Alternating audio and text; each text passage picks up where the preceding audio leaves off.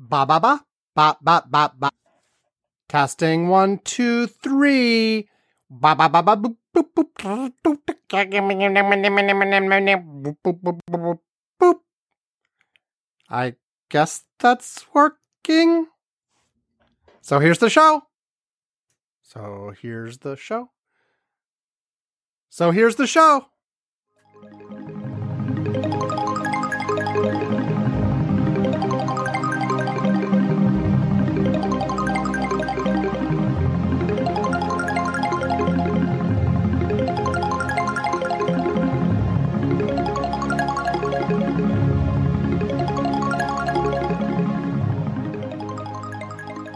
Do do. Wait, no, I don't start the show with do do do. What what am I doing?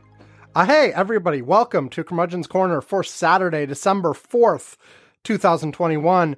It is just before 2330 UTC as I'm starting. Uh, as you can tell, I'm starting a little bit later in the week than I usually do. And hey, I'm alone. Ivana is not here. I have not gathered anybody else to do it, not even Alex, although he asked. But uh, yeah, I'm doing it later in the week because uh, Thursday I had m- my wife had an event and I was making sure that uh, Alex was not bugging her during that event. Uh, f- Friday, Ivan couldn't do it because I guess he was going to Disney World again. Um, and so now it's Saturday and I'm doing it just in the nick of time to make sure that I get the, at least the start of the podcast in for the appropriate week. Um, and uh, know, I've got uh, you know, I, I, do have kids running around. My my son Alex's uh, friend Kaylin is visiting in person for the first time uh, in well over a year. Uh, there was one visit during one of the lulls in the pandemic uh, in like fall 2020 there was a, things were looking better for a bit and we let her visit once and then it got worse again and so it's been over a year uh, so uh, they're running around and doing kid stuff uh, but uh, yeah, it's podcast time. So let me tell you the agenda for today. Uh, they're basically going to be two main sections of the show. Uh, the first round uh, is going to be pandemic related stuff.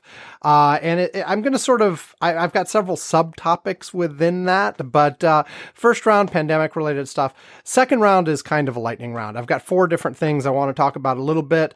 Um, the abortion at the Supreme Court, general Democratic pessimism um, Twitter's new image policy, um, which got a little news this week, uh, and uh, that school shooting, uh, including the nutso parents. Um, so that is the plan. Um, and uh, yeah, I'm just going to jump right into that rather than taking a break first and then doing it. So l- let me start with the pandemic. And, and, and, yes, if you hear a little ticking in the background, I am once again using the timer to sort of keep myself on track. Um, but as usual with pandemic, let's start with pandemic trends. And, you know, I like to keep things worldwide. I know things are happening in different parts of the world and uh, there's a US focus, et cetera, et cetera. But, you know, worldwide, here is the key element. Like, you know, cases are surging.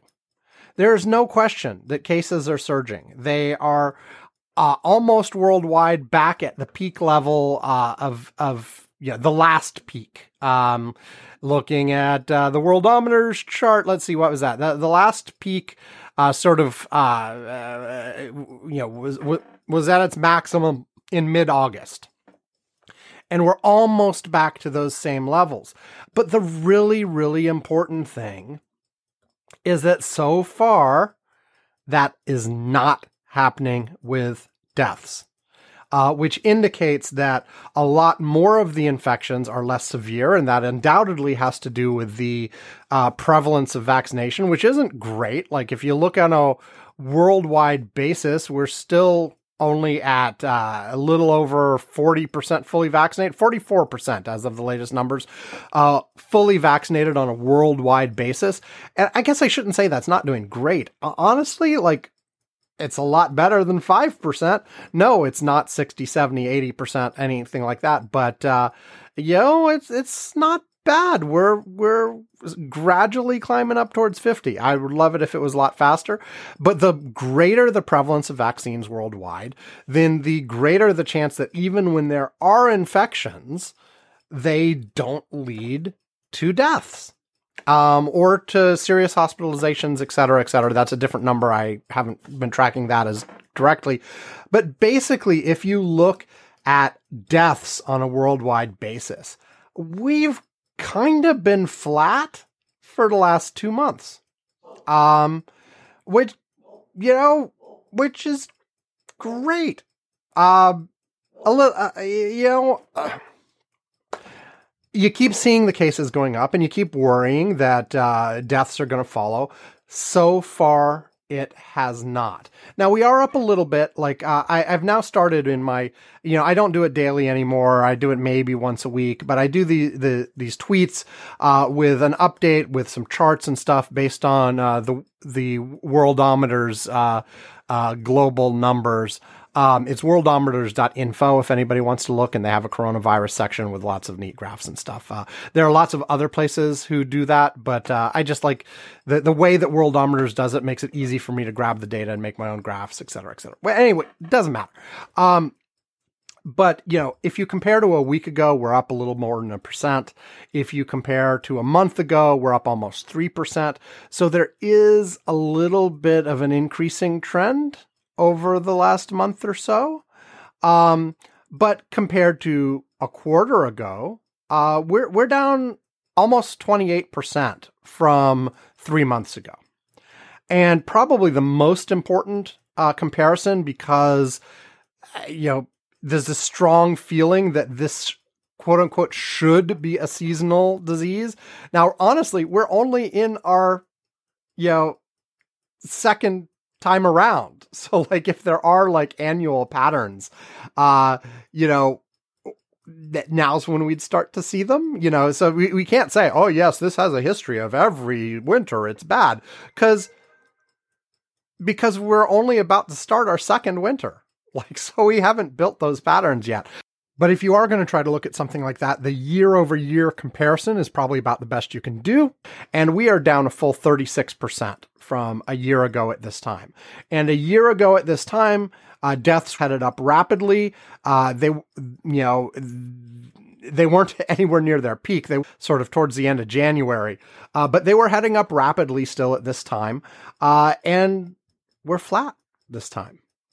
Uh, crossing my fingers you know, I, again, you know, and we'll talk in a second about um, uh, the new variant. Uh, what is it? Omicron, Omicron, year something. Yeah. Anyway, uh, oh, uh, Omicron. Uh, but uh, we'll talk about that in a minute. But so far, um, anything from that has yet to show up in these death numbers.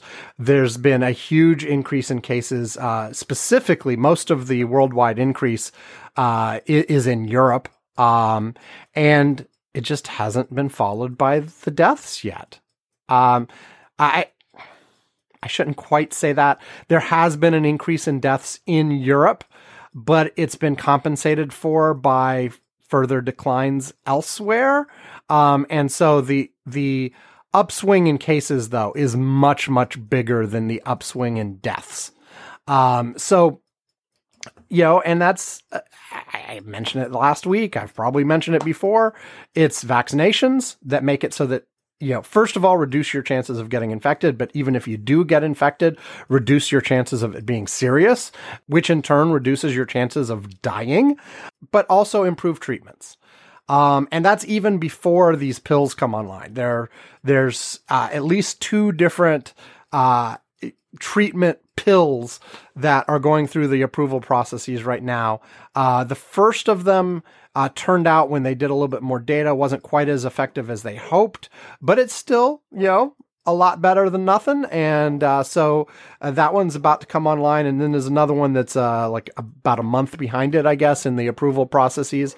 Um, but even before that, we're already so much better at treating this and add to that vaccinations uh you know bringing down the severity even amongst people who do get it so you know cross your fingers i, I said cross your fingers already you know what, what where did I, I should research where that came from like why i mean I, I guess is it similar to like making a cross is like the cross your fingers was it originally like making a cross like the Christian cross or something, like you're warding off a vampire, and then only later became crossing the two fingers on one hand. And, and whatever.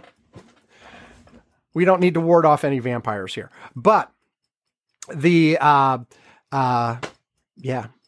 I, I, you know I, I keep anticipating that there'll be at least some sort of bump this winter.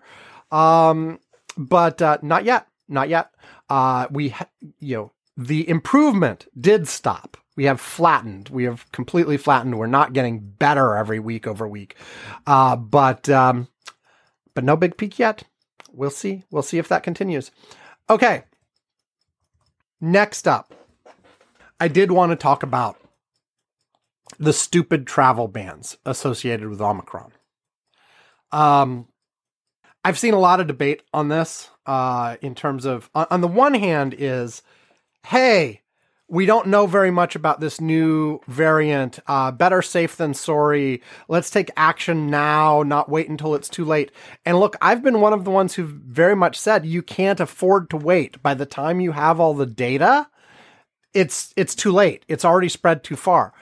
But in this case, the the the bans that were put in place by a variety of countries, not just the US, were mostly pretty stupid bans. I think there are a couple countries that have done it differently. And by that I mean a couple things. One, they were very porous bans. Like if you're going to do a ban, do a freaking ban. Just say there is no travel coming in from this country. End of story.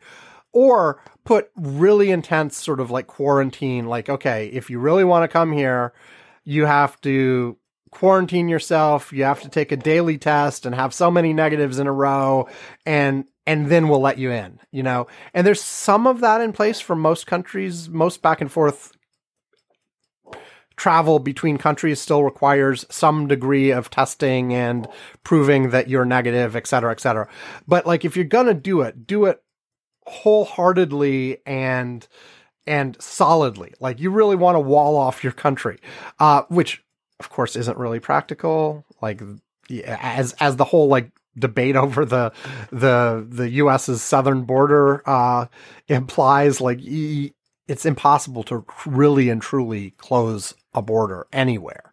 Um, at least not with any level of effort anybody's actually willing to make. Um, but make it like solid. But like most of the bans that have been put in place are have holes. You know, we'll let you in if you're a citizen. We'll let you in if you're a legal resident. We'll, you know, let you in. Uh, you know, and and they delayed. Like they they announced that there would be a ban. Like several days in the future, letting a rush of people in at the at that last bit. Um, and so they're not it's not really effective anyway. Um, now, I've heard a lot of people argue that, okay, look, it still potentially slows things down. You know, even if you're not letting nobody in, just letting less people in or slowing down the number per day or whatever can potentially slow down the spread. Okay, I buy that. That that is that is potentially true. Like in, but it, it, you know, instead of um, instead of an outright ban or just saying yes citizens, no non citizens, whatever, you could just say we'll only let let in X number of people in per day or whatever, um, and and that would slow things down potentially some. But I, even if it was true that it hadn't already gotten in elsewhere. Um, I'm unsure that the amount of difference that would make would be worth it. Uh, you know, maybe you're changing things by a few days one way or another. But and, and I guess this applies even if it had already gotten in. Like I was gonna say, but we know at this point, by the time they were putting in those travel bans, this thing was already all over the place. you know, yes, they found the very first one in South Africa because that's where the monitoring picked it up. But there's no assurance at all based on what we know that it actually originated in South Africa. It could have originated somewhere. This is just the first place they detected it. But within days of them saying, okay, this is here, other cases were found uh, in Europe, in Asia. And at first, the first few cases they found were indeed from people who had recently traveled to South Africa. But then they started finding cases that were not where there was no known connection to South Africa, which means that it was already growing. Um, what the, in the community spread method, as they say, um, all over the place before it was even identified. So it's kind of like the, you know, to, to use the cliche, the closing the barn door after the horses have left kind of thing. It was too late. Um, now maybe you could still maybe you could still slow things down. There's a general principle that in any sort of pandemic situation, the less travel, the better. And that in, that is on the national scale, like people crossing national borders. That's on the local scale, like don't go to the next city over if you don't have to. And that's on the very local scale. You know, don't go to the gym if you don't have to. You know, um, those are all just general you know, the less people are mingling with each other, the less spread they're going to be. But I'm not sure the travel bans at the border is the right way to do that. But then here's where, you know, it sort of goes completely off the rails to me. Like, yes, the, the bans they put in place were porous. Yes, the bans they put in place were too late. Um, but they were also incredibly arbitrary and not based on data of any sort um, the U.S. in particular blocked off, you know, a whole bunch of countries in Southern Africa, you know, and of which only South Africa had had any verified cases of this. Meanwhile, by the time they put the bans in place, there were a whole bunch of European countries, there were a few Asian countries that had also detected this variant. But were any of those banned? No what kind of sense does that make? Like, if you are going to put on a rule, you want to you don't you know ideally like the way I the way I would impose it if if I was going to do something like this I wouldn't even come up with a list of countries. I would define a criteria. Now I don't know enough to know what that criteria should be. Uh, for the sake of argument say that you've had more than x number of cases per thousand whatever, blah, blah, blah. Um, and then on some sort of regular basis, you refresh which countries breach that threshold. And those are the ones that can't come. And I'll, and also, by the way, I'd compare it to our own, right? Like, you know, it's one thing, you know, to, you know, to block people coming in from a country where case counts are higher than the, than the U.S. It's an entirely stupid thing if you're blocking from a lower, it, whatever, you know. So, like, the point is though don't come up with a list of countries that you redebate every once in a while and can do something arbitrary. No, debate a criteria and publish that criteria and say, every Sunday we will evaluate every country in the world based on this criteria, and you're either on this list or you're not. Boom, done. You know, and and then as new information it comes in, if you need to change the criteria, so be it, change the criteria but it's backwards if you're doing it the other way. And I think, frankly, they've made the same mistake on everything like, you know, uh, in terms of mask mandates and uh, restrictions on large gatherings and restaurant openings and all of this kind of thing. None of these things should be some committee periodically meeting and deciding is it okay to open restaurants? Should we have a mask mandate? No. They should be publishing a criteria and applying that criteria at the lowest level possible. So, like, if you can apply it at the county level instead of the state level, awesome, um, etc. Uh, but no, like, it, it it drives me crazy. Uh, I, I, I, because you you get all of these inconsistent things that make no sense whatsoever. Like, we're to block th- this set of five countries that have absolutely no cases of the new Omicron vi- uh, variant. Um, but we're not going to block these countries that have a bunch of them. What? What are you even doing? Like, set your set your guidelines and follow them, and then change the guidelines when appropriate. But base it on the guidelines.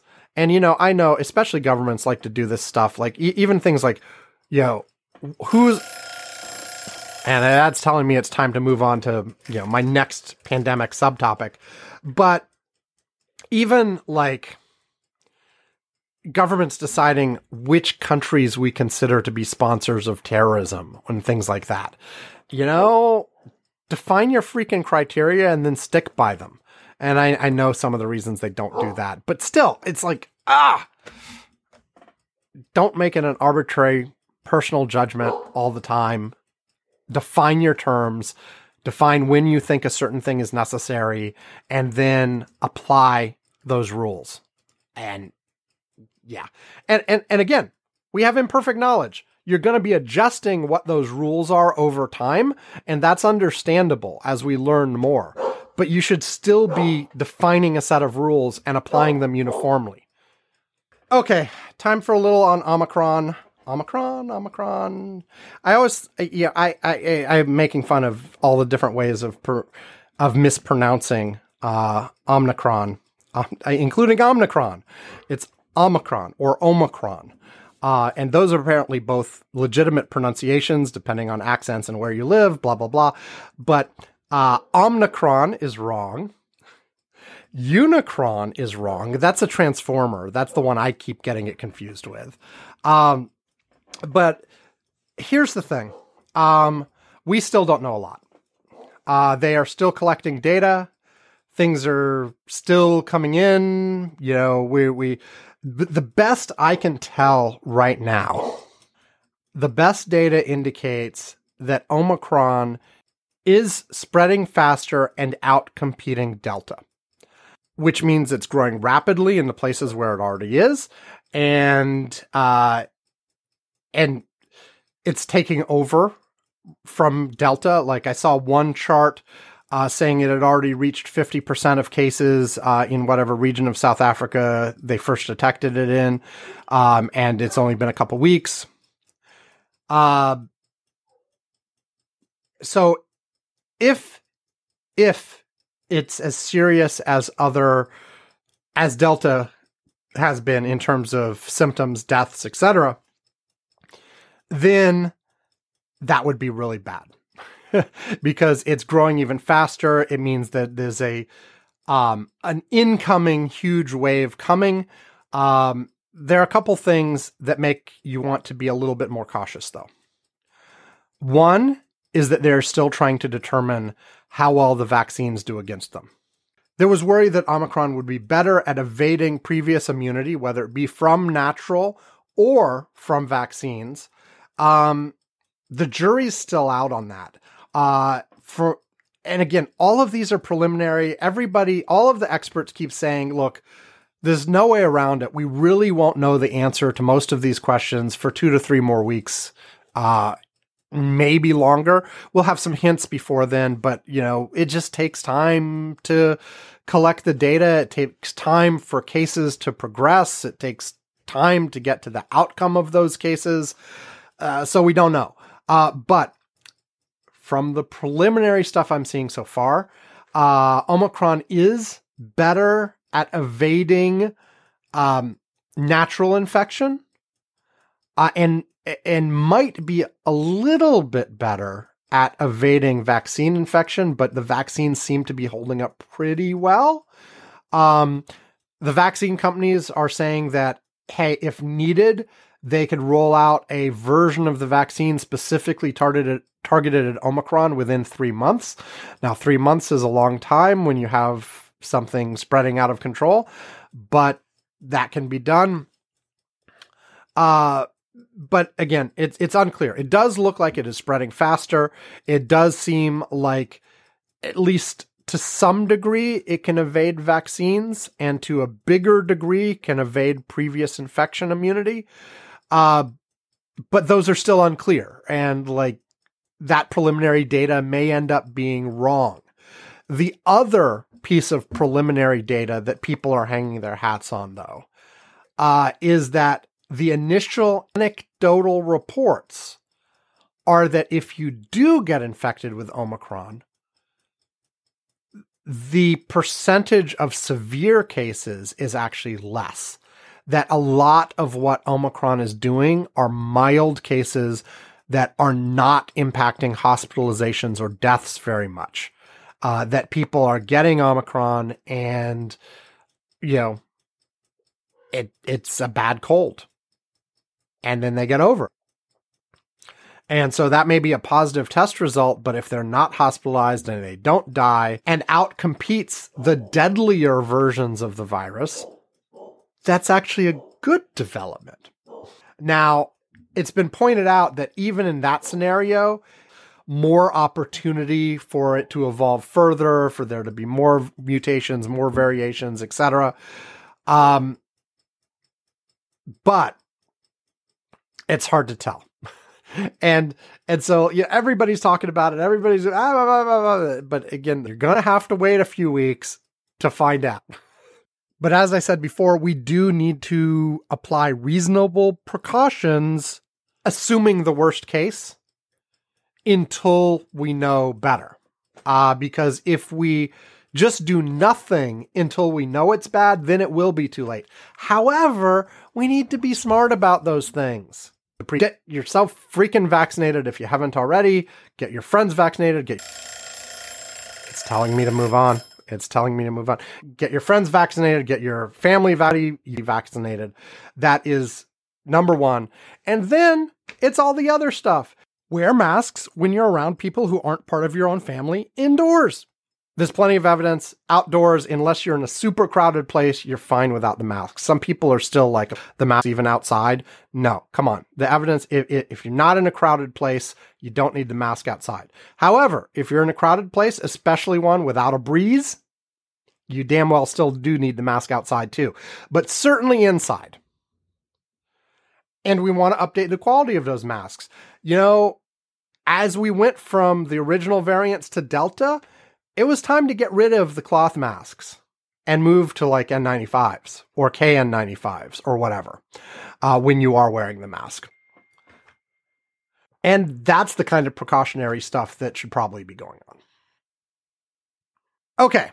Uh, now, now, I say that, but you still have to be reasonable, right? Like I mentioned at the beginning of the show, my my son's friend Kalen is visiting for the first time in over a year. Uh, and why are we okay with that?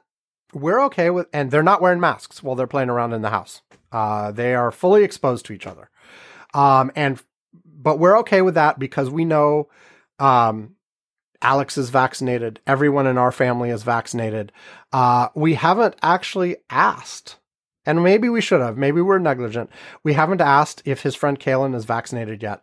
She's only been eligible a very short time because she's under 12 still and uh, but I believe most of her family actually was exposed.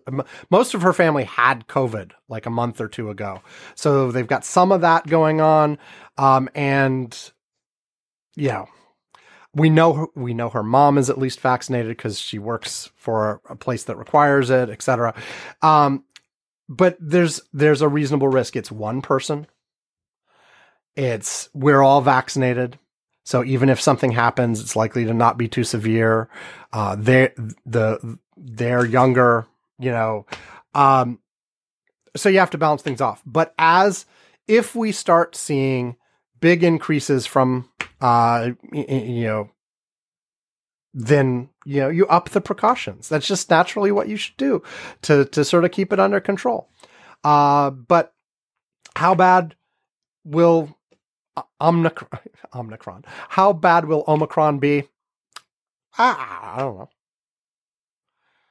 It might be like like I said, there's some evidence that it might actually be mild, in which case having it spread further is not I'm not gonna say it's good. It's not.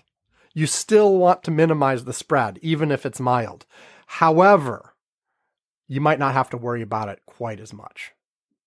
Or they'll find out it's actually just as bad as the other. And then, yeah, a lot of places are going to be in trouble. Okay, one last thing on pandemic front. And it's sort of slightly off from this kind of stuff. It's slightly old, uh, which was just the new stuff that came out this week about Donald Trump testing positive for COVID before the presidential debate with Joe Biden.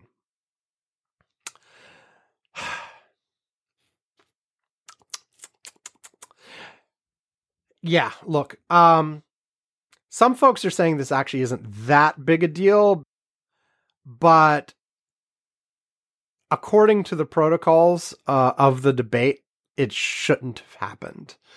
Uh, or it should have, at the very least, been fully disclosed. Uh, Trump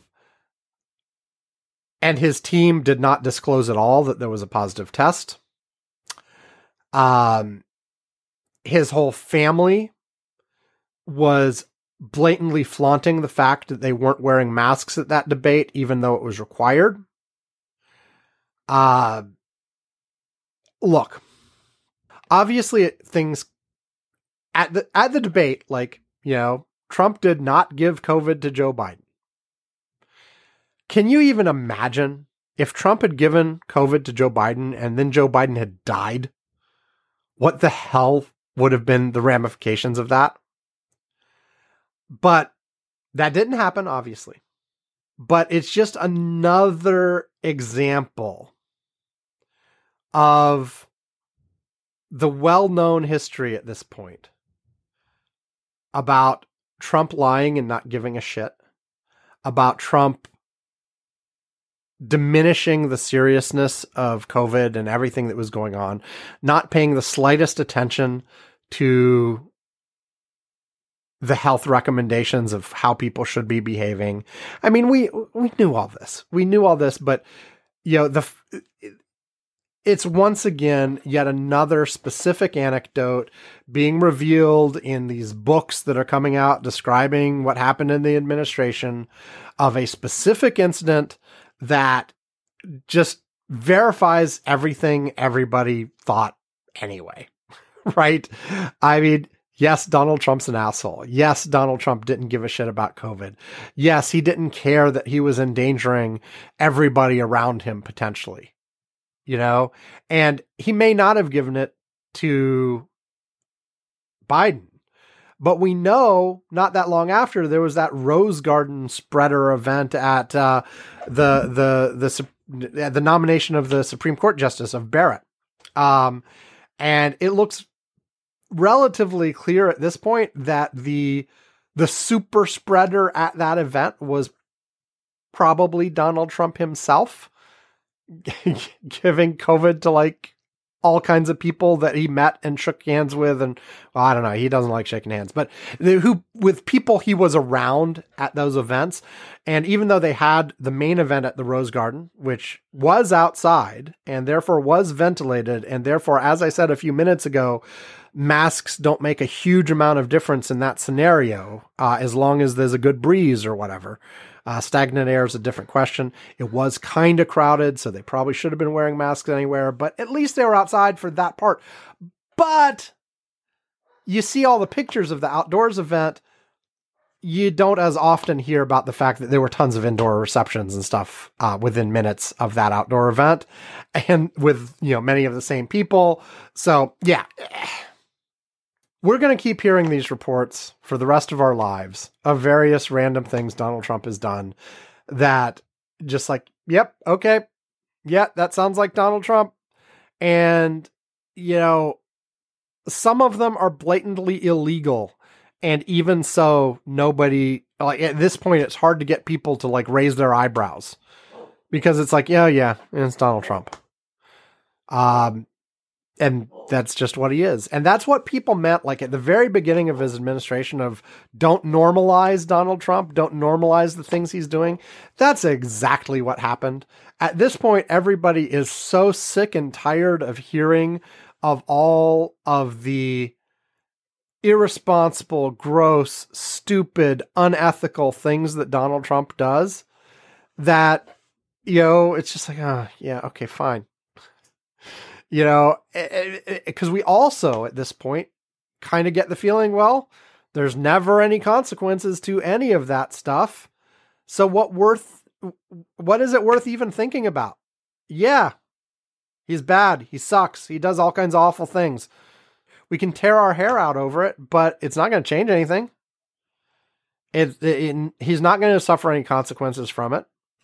Uh, in some of these cases, like when we're getting a story of something that happened, you, you know, well, th- this one's not that long ago. I guess it was 2020.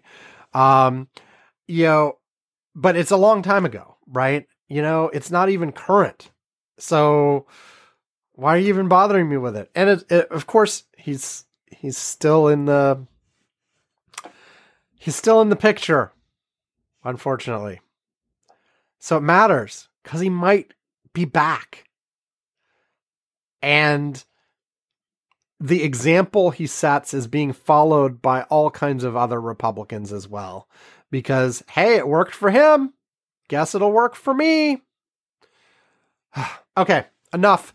Uh, that's all about the pandemic stuff. Um, I'm going to take a break. Uh, for you, it'll probably be a minute or so while I play one of the little breaks. For me, it will probably be many hours, maybe even a whole day. I don't know. But um, yeah, I'll I'll finish this thing up uh, later. Uh, and then uh, the next round, we're going to talk about abortion at SCOTUS. We're going to talk about Democrats and their chances and general pessimism on that. We're going to talk about Twitter's image policy, and we're going to talk about school shootings. Uh, and yeah, that's what you have coming up next. See you at the other side of this break.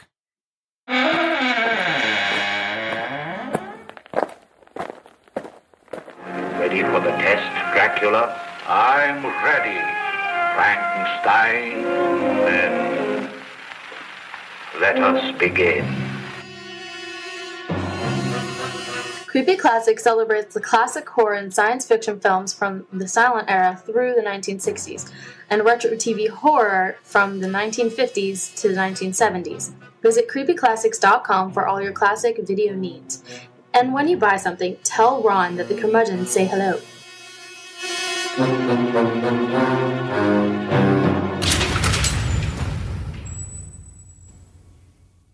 Well, look at that. I'm back. Uh, and as I, it, has been a little over 30 hours uh, since I said goodbye at the beginning of that break, or said since I said it, I was taking a break. You, you know what I mean. Uh, anyway, uh, by the time I'm recording this, it's a little after 6:30 UTC on December 6th. Uh, still Sunday night uh, here in Seattle. or I'm not actually in Seattle. I'm a little north of Seattle, but yeah, no one cares let me just continue. Uh, before I move on to the four topics I said in this section, I did want to make a couple more notes about COVID that in the these intervening 30 hours um, I've thought about a little bit. One, or noticed whatever, whatever. I, I, you know, I keep thinking about what I said, and I have a couple other things to say. Now, first is um, when I was talking about the possibility that Omicron was more mild uh, in terms of uh, hospitalizations and deaths. The one thing that I've seen pointed out uh, is long COVID. Um, and a number of people have pointed out hey, if you're doing analysis of the impact of COVID and you are not taking into account the percentage of people who get quote unquote mild cases uh, and but then have long lingering effects that last in some cases months in some cases people who had this thing in early 2020 have still not ever gotten over it. Uh, you know and there's all kinds of different side effects that have been part of that and people are still doing research on that.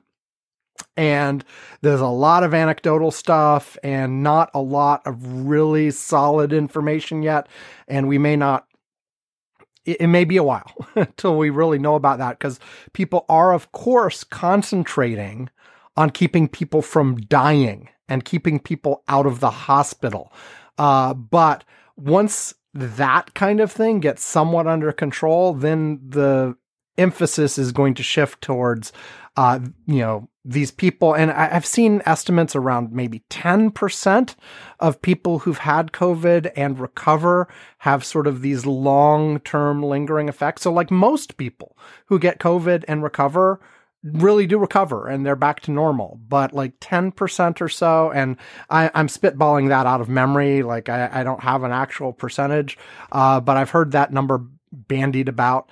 Um, have, you know, effects that last a long time. And, uh, I've seen many of them classified as strong enough to be a noticeable disability. Like they cannot resume the kinds of activities they were doing before COVID fully. Um, and so, point number one, you got to take that into account. So, like when I said, you know, hey, if it's if it's mild, if if, if it if it's if it spreads more rapidly, but it's much more mild, then in some senses that might be good. Well, maybe, but there's a lot of downsides too. So again, the best possibility is still get freaking vaccinated, social distance as much as possible, wear your freaking masks until this thing dies down a bit more than where we are today. I, I mean, you know, it's never going to zero probably, or at least not for a long, long time, but you know, bringing it's still too high. It's not time. It's not yet at the level where it's okay to say, "Oh, this is fine. We'll just live with this forever at this level." Uh, not not yet. I mean, and the people who think it is, I, I get really frustrated with that. Second, though, is even in the last thirty hours, there's been additional evidence starting to come in that the idea that Omicron is more mild uh, is not being borne up by all the facts. Uh, some of the initial data, uh, it's just a lot of the population that they had data on was younger. Uh, a lot of the va- uh, a lot were um, were breakthrough infections amongst people who were vaccinated, and you know to to understand whether it's better or worse, you have to have sort of a uh, you, you, have to properly pair things, right? And make sure you're comparing apples to apples, the same age groups to the same age group, vaccinated to vaccinated, unvaccinated to unvaccinated. And as that data is filling out, uh, it seems to be looking like it's about the same in terms of severity. But again, people keep saying over and over again, you know, beware of preliminary data. Uh, it will flesh out over the next few weeks. Okay. Oh, knocking things all over the place. I'm getting my timer ready. I'm getting my timer ready for the, the four segments I said I would do. So here we go. Okay, first up, Supreme Court uh, is hearing this case from uh, Mississippi that impacts Roe versus Wade. Uh, bottom line, um, you know, it, it all of the analysis of the oral arguments is that what they call them oral arguments verbal whatever um in any case, uh, they they had the arguments in front of court, and it was actually broadcast live, uh, uh, th- which is something they have not done before. Only the audio, not the the video, but it was broadcast live, and uh, all the major news networks had it. You know, and the analysis across the board from everybody I've listened to. And you know, normally, you know, there's some disagreement, people argue about it, people always are always saying things like it's really hard to tell what's going on from the oral arguments and you know, because a lot of the times the justices are not revealing their position, they're just sort of asking questions to make sure they fully understand the arguments on both sides, blah, blah, blah. This time there seemed to be an overwhelming consensus um, that it looks like you have probably six votes to uphold the Mississippi law, uh, which uh, restricts abortion down to 15 weeks.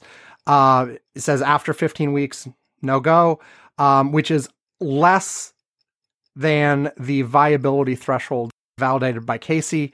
Um, the and the question is so either and I just want to be clear about this.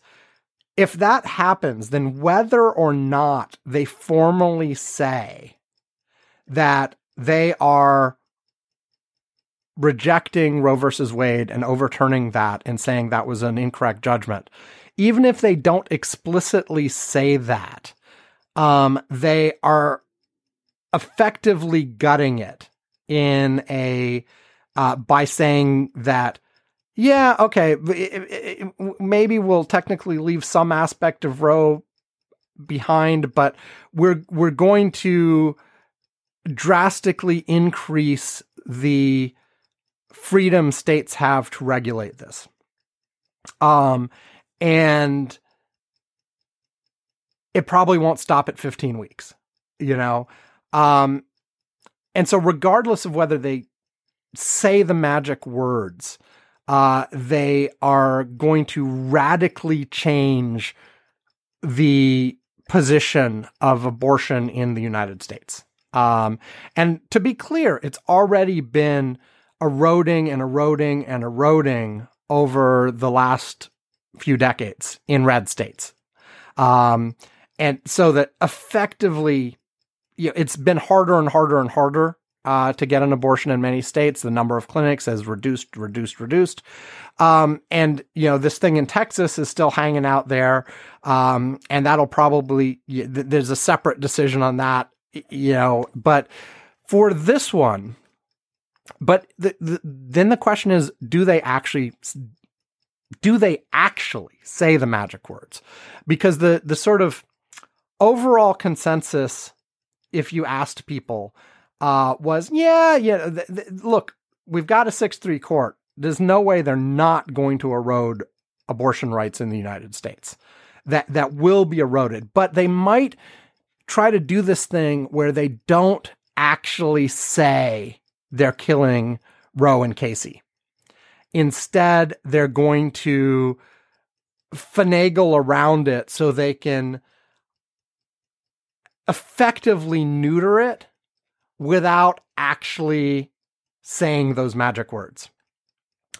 After the oral arguments this time around, I was hearing over and over and over from experts on this said, hmm, they may not have Roberts, but it looks like they have votes to just outright kill Roe and Casey. Um,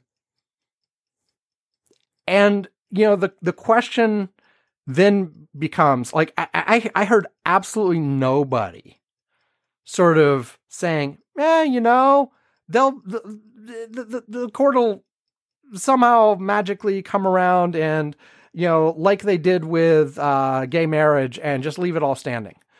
Um, and, you know, and I, I, remember Ivan and I had arguments about this uh, back during the various confirmation hearings uh, during the Trump administration for Supreme Court justices. That this has been the conservative project on the courts for over a generation. They're not going to get to the point where they have six votes and then just let it drop you know, it, you know, at, at this point, I'm betting they do say the magic words. But again, even if they don't, 99% of the effect is already there. Um, it depends, uh, you know, the, the details do matter and we won't know till next summer or so when they actually come up with the ruling. But look, you know, this is another point where you can just go back and say, Hillary Clinton called it. Everything she was saying in the 2016 election about things that would happen if Donald Trump was elected, you know, she's been right on on most of them. Uh, and th- this is one of them where she specifically said, look, he will have the chance to nominate three or four justices to the Supreme Court, and that will impact everything. And yes, last term there were one or two things where they're like, oh, look, they actually did a more moderate position, blah, blah, blah. This is the big one. One of the big ones, I should say. But this is this is the biggest one so far. And you know, nobody's predicting they're going to pull their punches here. The only question is do they say the magic words or do they gut everything without saying the magic words? And people seem at this point saying, leaning to saying, yeah, they'll probably just say the magic words. I mean, after all, this is the essentially this is what they were fucking hired for. And people point to things they said in their confirmation hearings and, you know, that said, oh, you know, it's settled law, precedent, blah, blah, blah, blah, blah. Yeah, okay. We'll see how that goes next summer.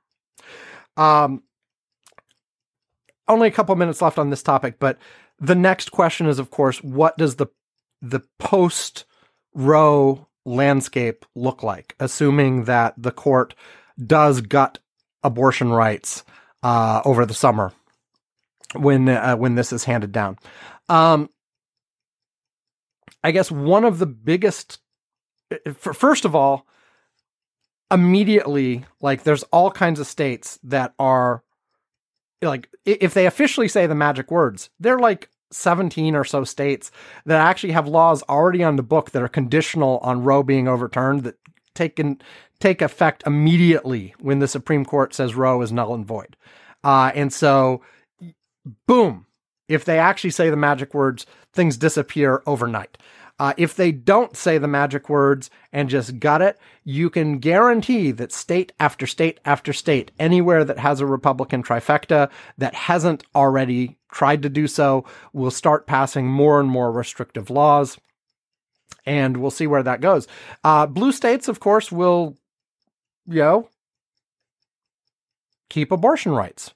Um, and, you know, will will be a divided country along those lines. And you know, one one thing that people say is, well, you know, the people who want abortions can always just travel to the blue states.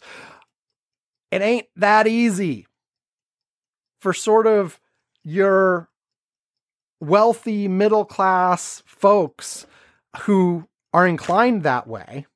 Sure. But people without the financial resources, teenagers whose parents don't approve, uh, all of you know the, all kinds of situations. Uh, you know, if you're stuck in the, uh, I'm out of time, but if you're stuck in the middle of the country somewhere in some red state, uh, it actually isn't that easy to just take off and go to New York or something and get your medical treatment and come back. Uh, you know, it, it, it's it's not something that a lot of people are able to do, and so it makes a big difference. So, people, you know, just to close this up, you know, there are some political implications. There is at least some possibility that you know, if the Republicans yeah, I say the Republicans. If the Republican appointed justices on the court, who come on, let's not be kidding, are are Republicans, um, do do this, is it an overreach that will cause a Democratic backlash in the November 2022 elections? Um, maybe. Um, we've talked about how they're Republican headwinds, and my next section is about that. But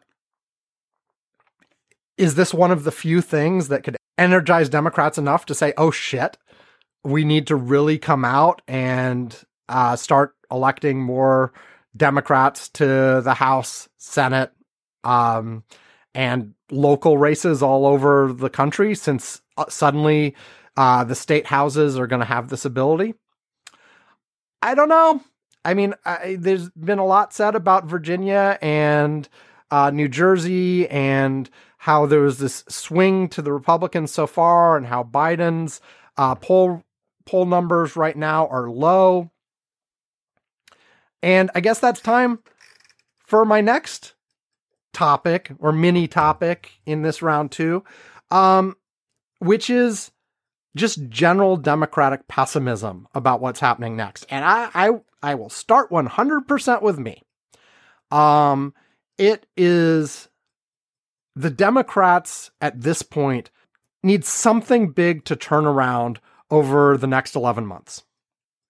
Because right now, things are not looking good. First of all, you have the just general trend that uh, the off party does well in midterms. And with their incredibly narrow majorities, uh, you know, 50 50 in the Senate and just a tiny number of seats ahead in the House, they can't afford to lose anything. And in the off year, they it's almost always that the party that holds the White House loses ground. But add to that the fact that the Republicans are winning the gerrymandering race uh, so far this time around uh, and are going to gain several seats in the House just because of that. Um, add to that the the Republican efforts in a lot of purple states to add friction to the voting process to make it harder to vote, especially in ways that sort of that target racial minorities and democratically inclined voters and areas. Uh, and of course, just to be clear, all of these laws are always written are written to read neutrally. But if you look at who they affect, um, then you see they're they are being written to help Republicans hurt Democrats universally. Um, Democrats are are trying in a few areas to pass uh, legislation widening things, but of course they're only succeeding in states that are already pretty Democratic. So whatever. Um, you know, it's the same as the electoral college. You run up the margin in New York and California. Who freaking cares? Uh, because of the way the system is structured. Um, now, I think they're good models, and they should do that kind of stuff anyway. And he, and and frankly, in places where it's not a close state, it's not even a priority. New York still has its issues. They're, I, I hear they're working on it, but it's less of a priority because, duh. Um, you add that to the mix. Um, you add um, Democrats who are disillusioned because they voted for Democrats in 2020 and magically, you know, 11 months later, they haven't got everything they wanted. And so they're disillusioned and they're like, what good was it to vote for a Democrat? You know, voting sucks. It doesn't matter. I vote for the, I voted the Democrats in and they did jack shit. And if you know how the system works and you know how the Republicans are able to block things because of structural impediments, um, and because of how the Senate works, and because of this, and because of that, and you know that how difficult it is with a bare majority, and how you know most people don't pay enough attention to understand those things. They just go, they just know I elected Democrats, and they weren't able to achieve all this stuff, and they hear the constant drumbeat of the things that aren't good. Um, and oh, we've got inflation. Oh, we've got this. Oh, we've got that. And this problem hasn't been solved yet. And this thing is worse. And, you know, because the, the, when you listen to the news, of course they're going to talk about the negative things. This is always true. this is, yeah, this is, doesn't matter who's in power, who's in not, who's in not. It doesn't matter who's in power, who's not. The, the news is always the negative stuff, the surprising stuff, the whatever. And I've said b- before, um, you know, when when the Biden administration first started, I said, look, we know that we have this tailwind or headwind. We know we know that we have the headwind of the always losing in the off party and you've got this tiny, tiny majority in both houses of Congress.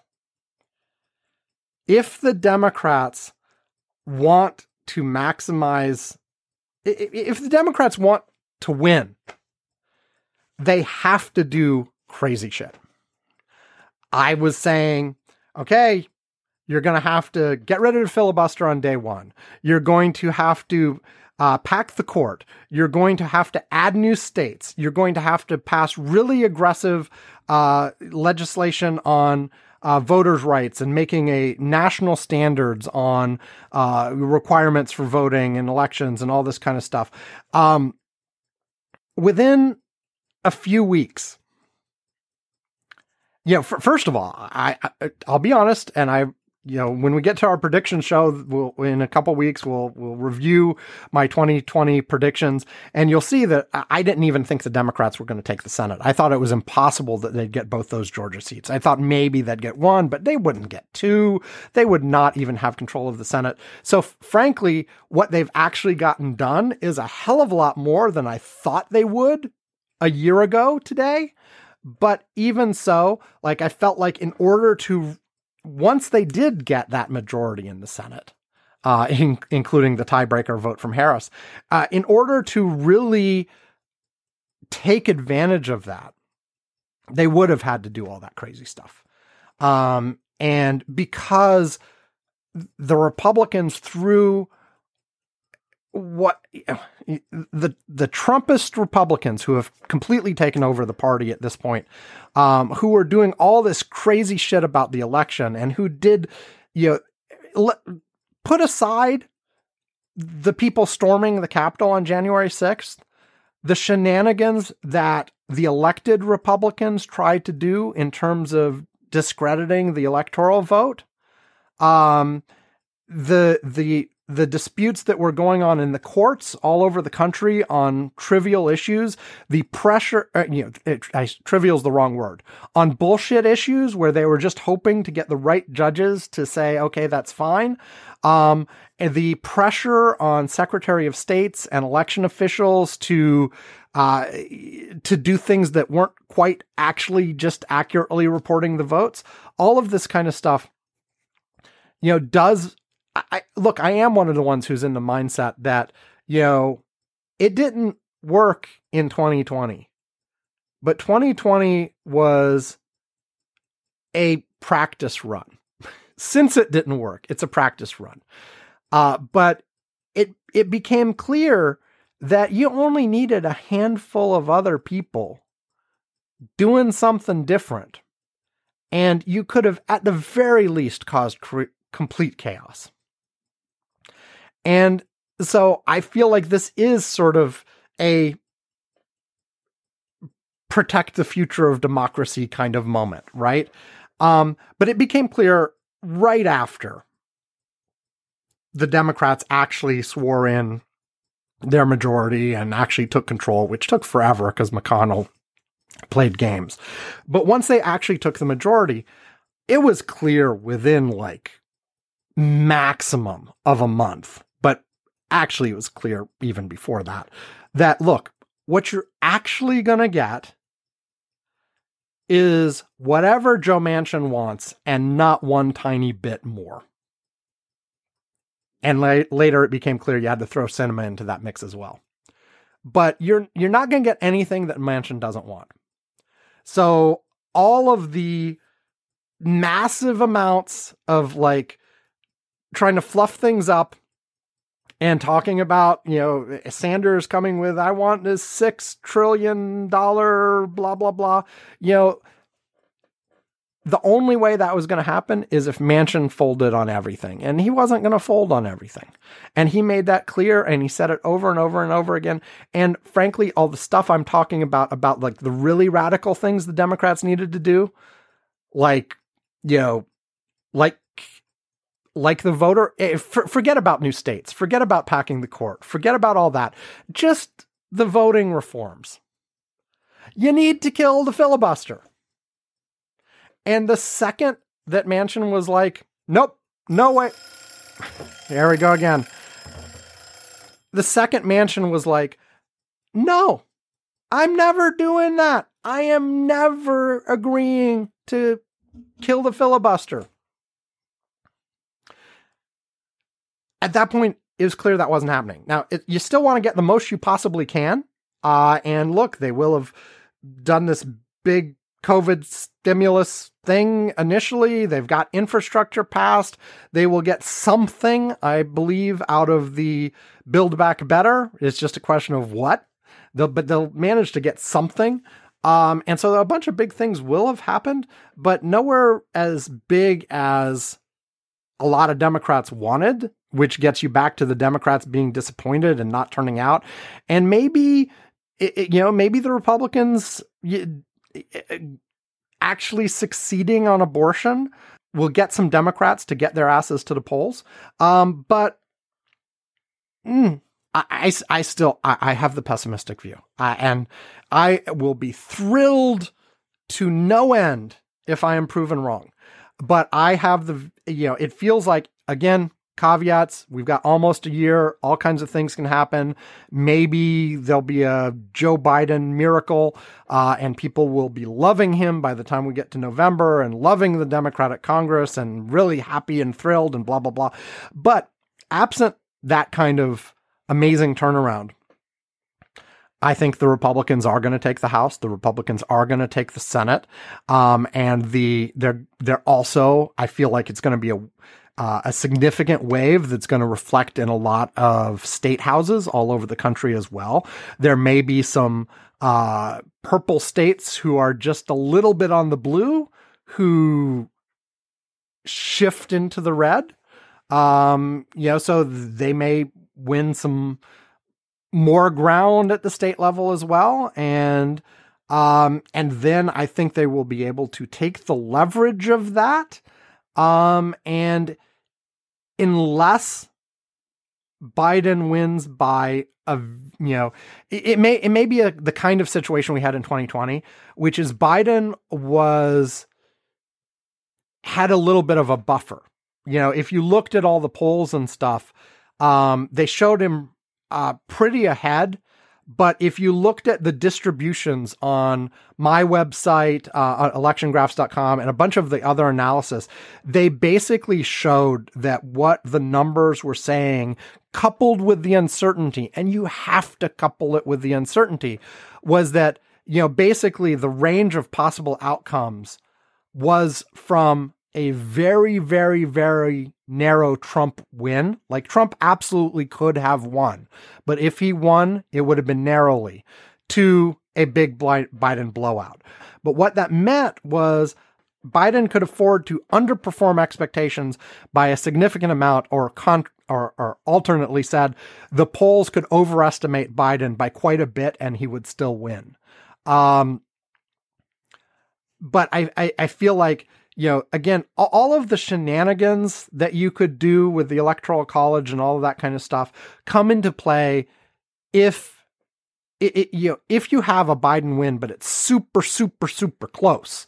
I think the Republicans could get away with playing some of these shenanigans and pushing it over to edge to a narrow uh, Trump win, uh, assuming Trump is running again or whoever, DeSantis, whatever. Um, but if if it's a Biden blowout, then you're not. I, I don't think you bring. You know, if the election was today, I don't think it would be a Biden blowout. He's not doing great in the polls right now. But of course, there's three years, three years until the election. I there's a lot that can happen in the year before the congressional election. Talking about 2024 is insane. It's just too far away. We don't even know who's running. For all we know, neither Biden or Trump will be candidates, and that will change the dynamics entirely. Uh, but in my pessimist hat again, I fully expect the Republicans will take the House in 2022. They will take the Senate in 2022. They will take a bunch, they will take some additional state houses in 2022. And you'll probably get a Republican in 2024 you know, I, am just in that pessimistic mood right now. And a lot of Democrats are. But the problem is that can't translate into, oh, well, so there's no point. I won't turn out to vote. because then it turns into a self fulfilling prophecy. You know, the, the those Democrats need to look and say, we're potentially in trouble here and figure out what the fuck to do about it and take the time that they have to do something. And frankly, a lot of it is get out the vote type stuff, especially in the face of, uh, the, the, you know the the voter suppression type tactics. And, and, you know voter suppression is a loaded word. It's adding friction to the voting process to make it more difficult you know? Um but yeah because it, it, every once in a while you, you see those charts of like you know, the quote unquote real election for 2020 or other years.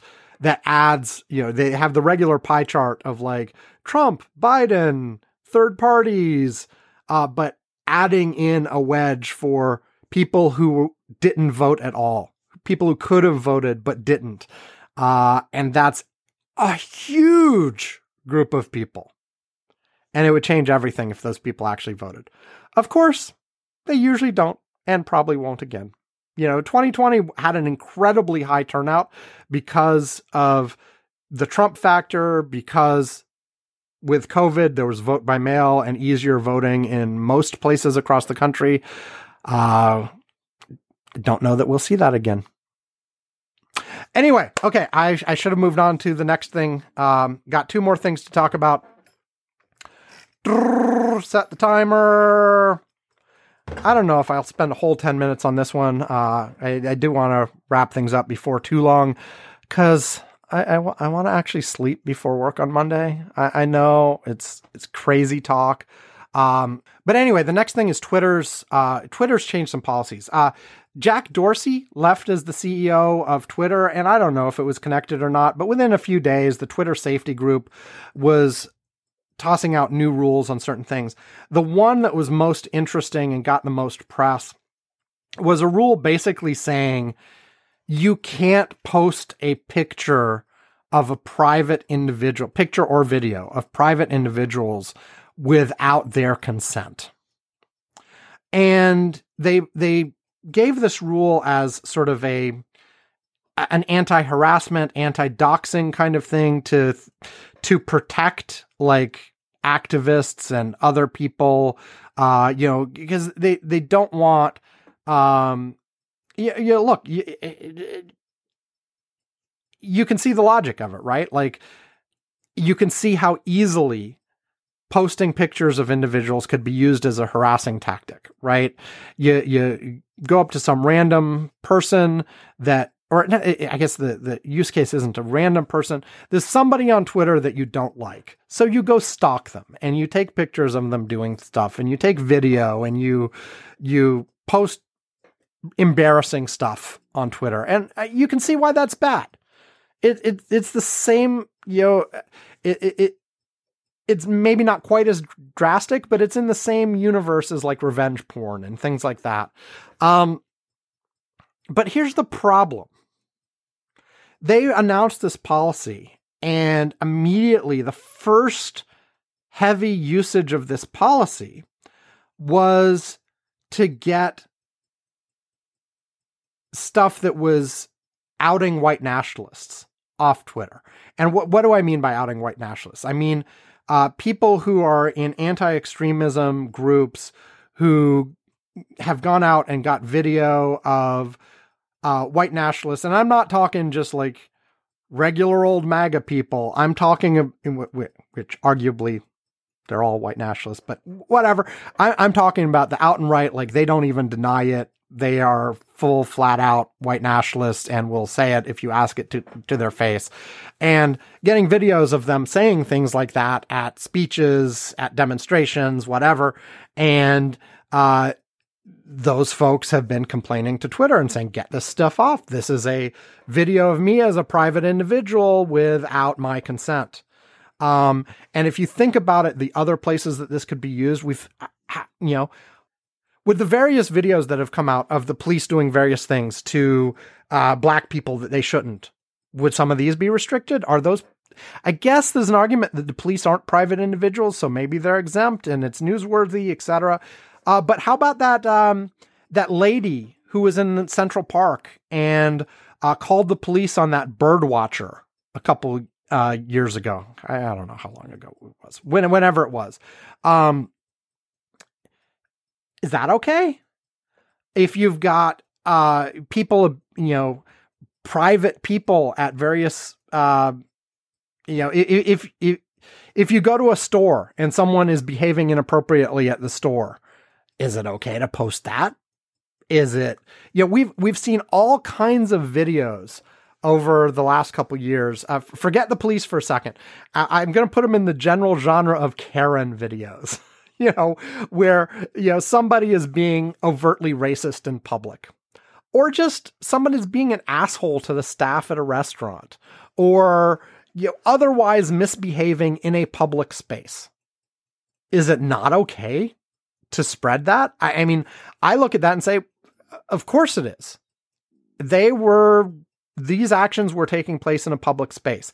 Um, and even and I, I, if it was happening in the privacy of somebody's home, uh, I don't know. Even there, right? Like, t- imagine the situation of domestic violence. You know, the the person being abused captures it on camera. Can they post it? Can they post it to prove that they've in fact seen whatever?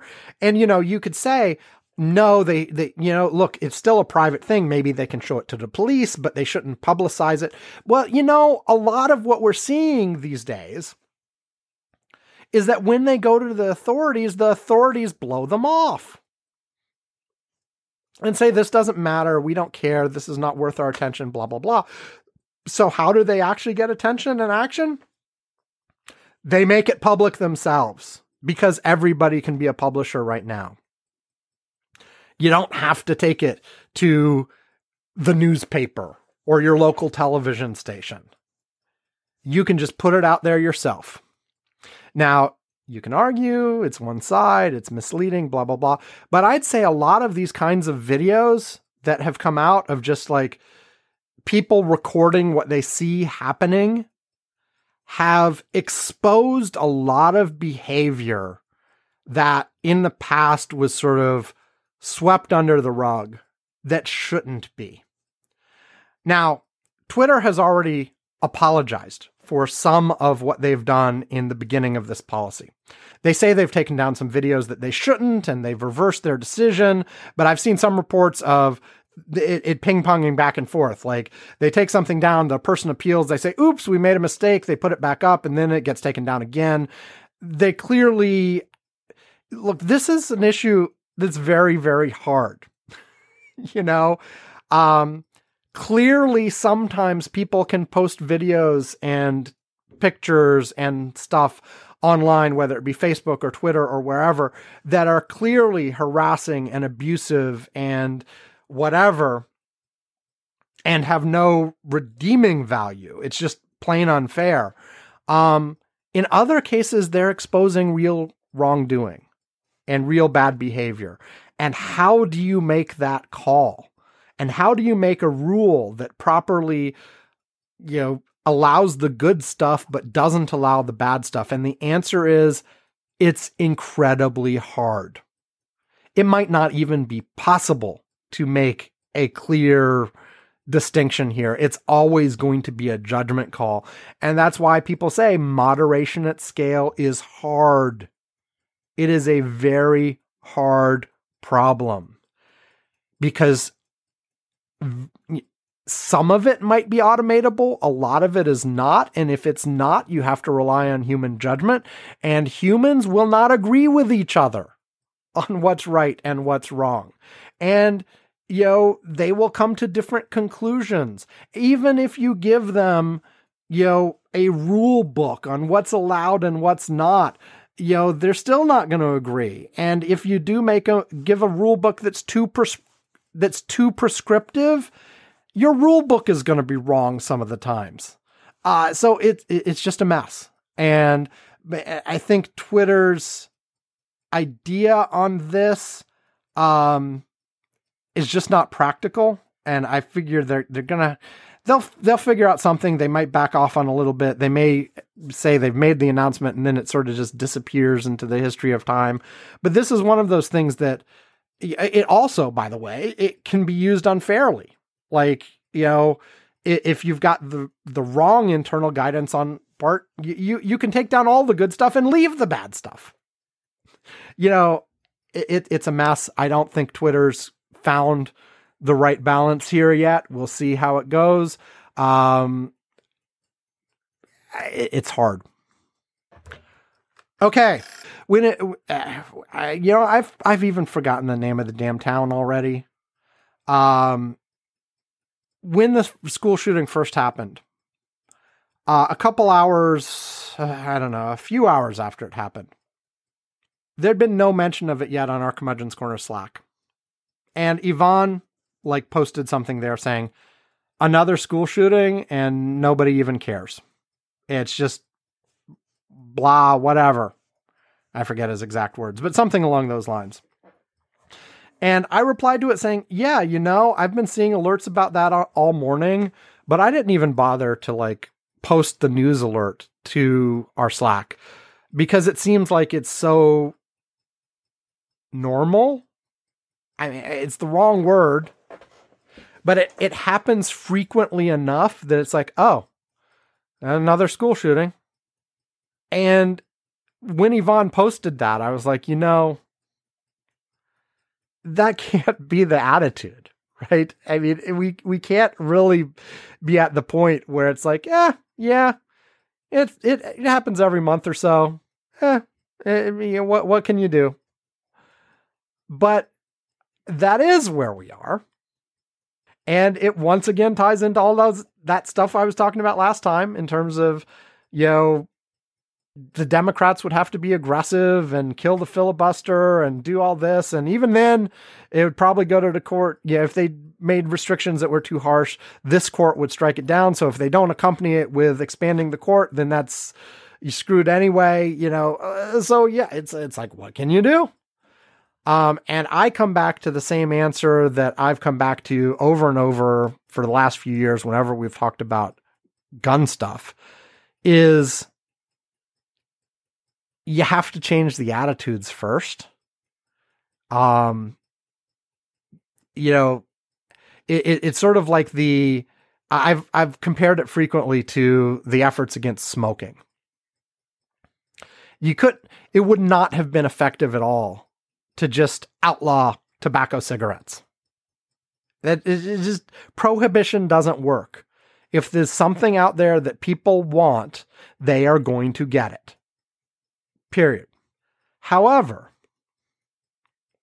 you know, a constant generational drumbeat stigmatization of this is stupid, this is bad, this is you know, this will hurt your health, whatever. Slowly but surely, less and less people wanted to smoke. And uh, the amount of smoking in our culture has dropped precipitously. It, is, it obviously isn't zero. It's probably never going to be zero. But compared, you know, to a few decades ago, it's an entirely different universe you know? And yes there were laws involved there as well in terms of smoking in public places smoking on airplanes all this kind of stuff. Um, but the big part of it was public attitude started to change too. And unless you get to the point where the public uh you know turns around where you it's not acceptable you know it for you know where people think you're crazy if you're if you if you have a bunch of firearms, etc. And look, in many parts of the country, we're already there. Um, and regardless of what the electoral reality is, like poll after poll after poll shows that on on actual issues of sort of reasonable additional gun control in terms of requirements for having a weapon, background checks, uh, laws for, and this gets to what we're about to talk about with this kid, uh, laws for making sure your firearms are secured in a safe manner, blah, blah, blah, all of this kind of stuff. Support is really high on a bipartisan basis, even a, even a majority of Republicans. But it's still one of those issues that just structurally, you know, is not going anywhere in our Congress. Uh, you know, there are questions about what would be effective and what would not, and you know, there you you can argue about that. But until you get to a situation where either the public at large is so so anti-gun that you can pass some of these things, or you structurally change things like the filibuster to enable things sooner, uh, you know, and, and have courts that won't just say Second Amendment violation, you're done um, you're not getting anywhere. But in this case, it's just so these dumbass parents, these dumbass parents. The kid, first of all, the parents appear to be, you know, they they they appear to be somewhat nuts themselves, but their their teenage kid was obviously troubled in a variety of ways. And they give him a goddamn gun as an early Christmas present on back on Black Friday. And they keep it around the house unsecured where he can have easy access to it. They were called into school to talk about the fact that he had drawn this picture of him killing people and saying, Help me, and all of this kind of stuff. And they told him to please take him home and get him some goddamn counseling. And they refused to take him home. They were like, whatever, let him go to school. It turns out he had the gun in his backpack right then and there, and he went on his rampage later that day. And the mother, apparently, there was a text message, you know, earlier with him getting caught in school searching for ammo when he shouldn't have been. And like, look, you know, search history, you know, I guess shopping for ammo is okay, but like, obviously there were other warning signs about this kid going on. And his mom was like, ha ha ha, just don't get caught next time. Really? Really? And then they go on the fucking run because they were charged uh, you know, in conjunction with this, because when the prosecutor saw that they, they caught the kid, obviously he uh, didn't kill himself. They caught him um, on the scene, and uh, they were they're charging him with multiple murders, but they're charging the parents uh, with manslaughter, I guess, uh, basically because they thought the case was so obvious that they were negligent in this situation and n- did not take the very the very basic precautions that they should have to prevent. It, to, to not enable this you know it's not even prevent. They enabled this in so many ways. And it's just like and, and this is another case where you know frankly the fact that they ran probably means that even if even if they get like acquitted of some of the other stuff, they're now guilty of like trying to evade arrest and all this kind of stuff. So they'll they'll they'll probably get like something. But I mean, I could I don't know exactly the details of the laws they're charging them under and the theory of the case and all that. I guess we'll find out eventually. It seems obvious to me that they are in part responsible for what happened here. I just don't know how that meshes with the law and whether you'll have another situation like you like you did with Rittenhouse where clearly the kid was stupid and doing things he shouldn't have done, but given what the law is, you know, he had a viable self-defense claim. I don't know what the claim would be if the parents here. It's like, well, you know, it it was legal to I, I don't know. I don't know. I, it, this is not a question of I, I, I, I just get mad thinking about it. It's just like so ridiculously stupid. Um, and I, I guess these parents couldn't see the warning signs because every warning sign that applied to their kid apparently applied to them too. Because, uh, yeah, okay. There you go. There's the timer. And that that's the last topic. Uh, what am I doing with the timer? Ah! See, the thing is, I always want to like push it to make it stop, but if you actually do anything with it, it actually just extends the ring. And the only way to make it just actually stop is to not touch it and leave it alone and let it finish its ring. And well, anyway, hey, that's a show. That's a show, people. Um, thank you for tuning in again. Uh, I presume next week. Oh, yeah. I guess there's one more thing I should mention. Um, you know, I, have been I've been updating folks on uh, my wife Brandy Donaghy's sort of political career, and I mentioned a few weeks ago that she lost the race that she was in for county council here in Snohomish County. Um, there, then there were more developments the uh, let's see how how's how's how do the steps on this go? President Biden nominated Washington State's Secretary of State, who was a Republican, but a rational Republican, uh, to some sort of thing dealing with election integrity on the federal level. So there was an opening in the Secretary of State's office. So the governor appointed someone to that spot. The person he appointed happened to be the state senator from the 44th legislative district here in Washington state, which is happens to be where we live. Uh, so that was Steve Hobbs. Steve Hobbs went and became Secretary of State. There's now an opening for state senator in the 44 in the 44th legislative district. So there needs to be an appointment to that spot. Uh, there was one clear candidate for that, um, which was our. We have two state house members in the 44th legislative district, uh, one of whom has been around for a long time, uh, by the name of John Lovick.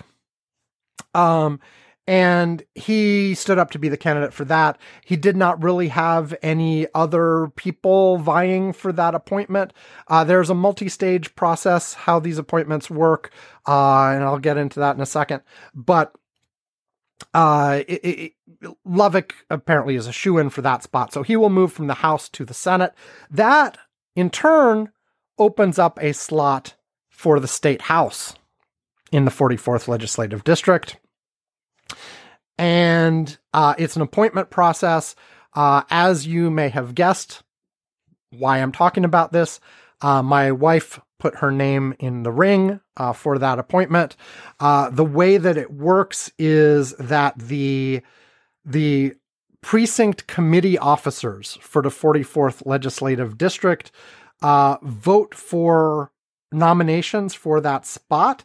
They vote for a list of three. And those three end up going to the county council, and the county council has to pick from one of those three. Um, if there's a majority in the county council, then they get the spot. Otherwise, the governor gets to pick.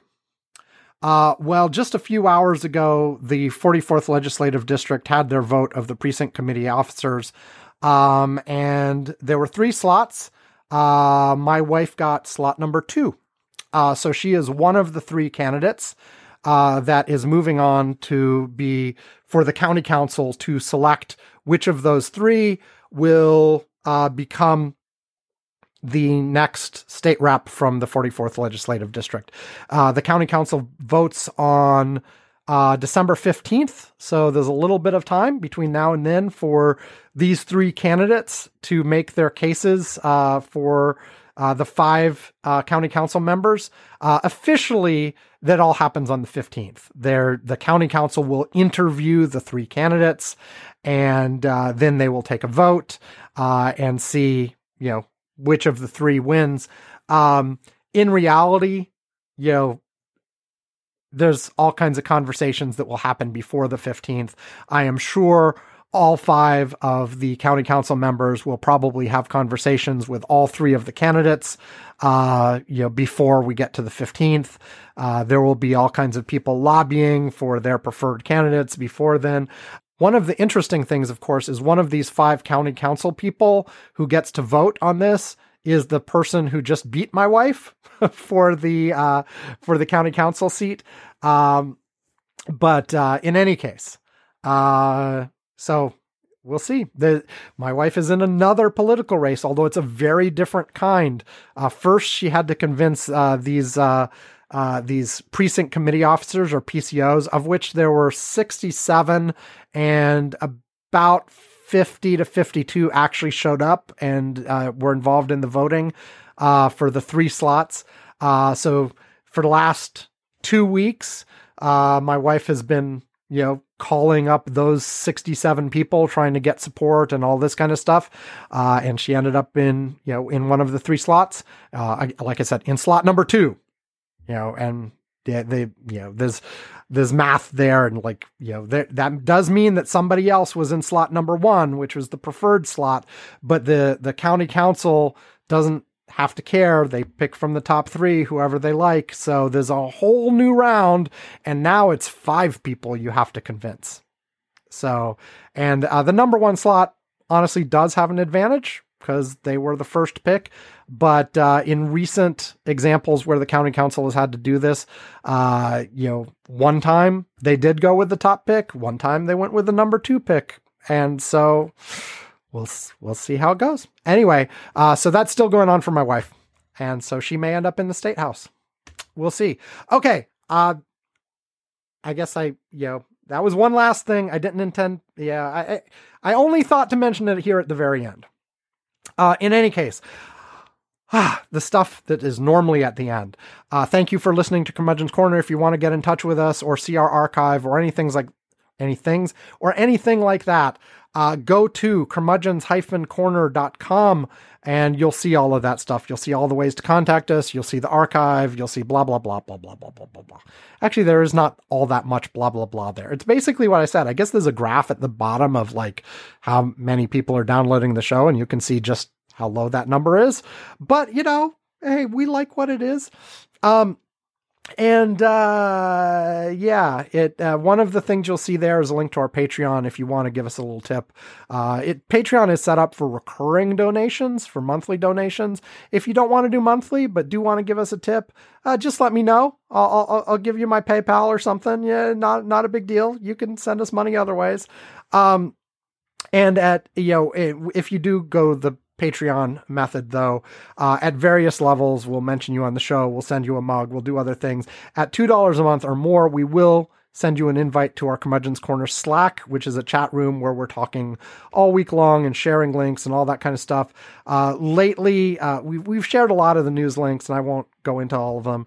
Uh, there's been some discussion of retirement planning. This seems to come up a lot because a lot of us on the Slack are around the age where you know retirement is coming at us uh, you know, retirement is closer than the start of our careers. Let's just put it that way. but yeah, so there's been some talk about that. So uh, yeah, t- take a look. And, and hey, we will invite you to the Curmudgeon's Corner Slack if you're if you contact us and ask and are nice, even if you don't give us money. Uh, but hey, that's it. Hey, I, I just said hey over and over and over again. Hey, hey, hey, hey. Okay, that's enough haze. Thank you for listening. Have a great week. Stay safe. Uh, uh, hopefully, Ivan will be back with us next week and our calendars will work out because it wasn't entirely Ivan's fault he wasn't here. I wasn't available Thursday. He wasn't available Friday, blah, blah, blah. Anyway, have a great week, everybody. Stay safe. We'll see you next time. Goodbye.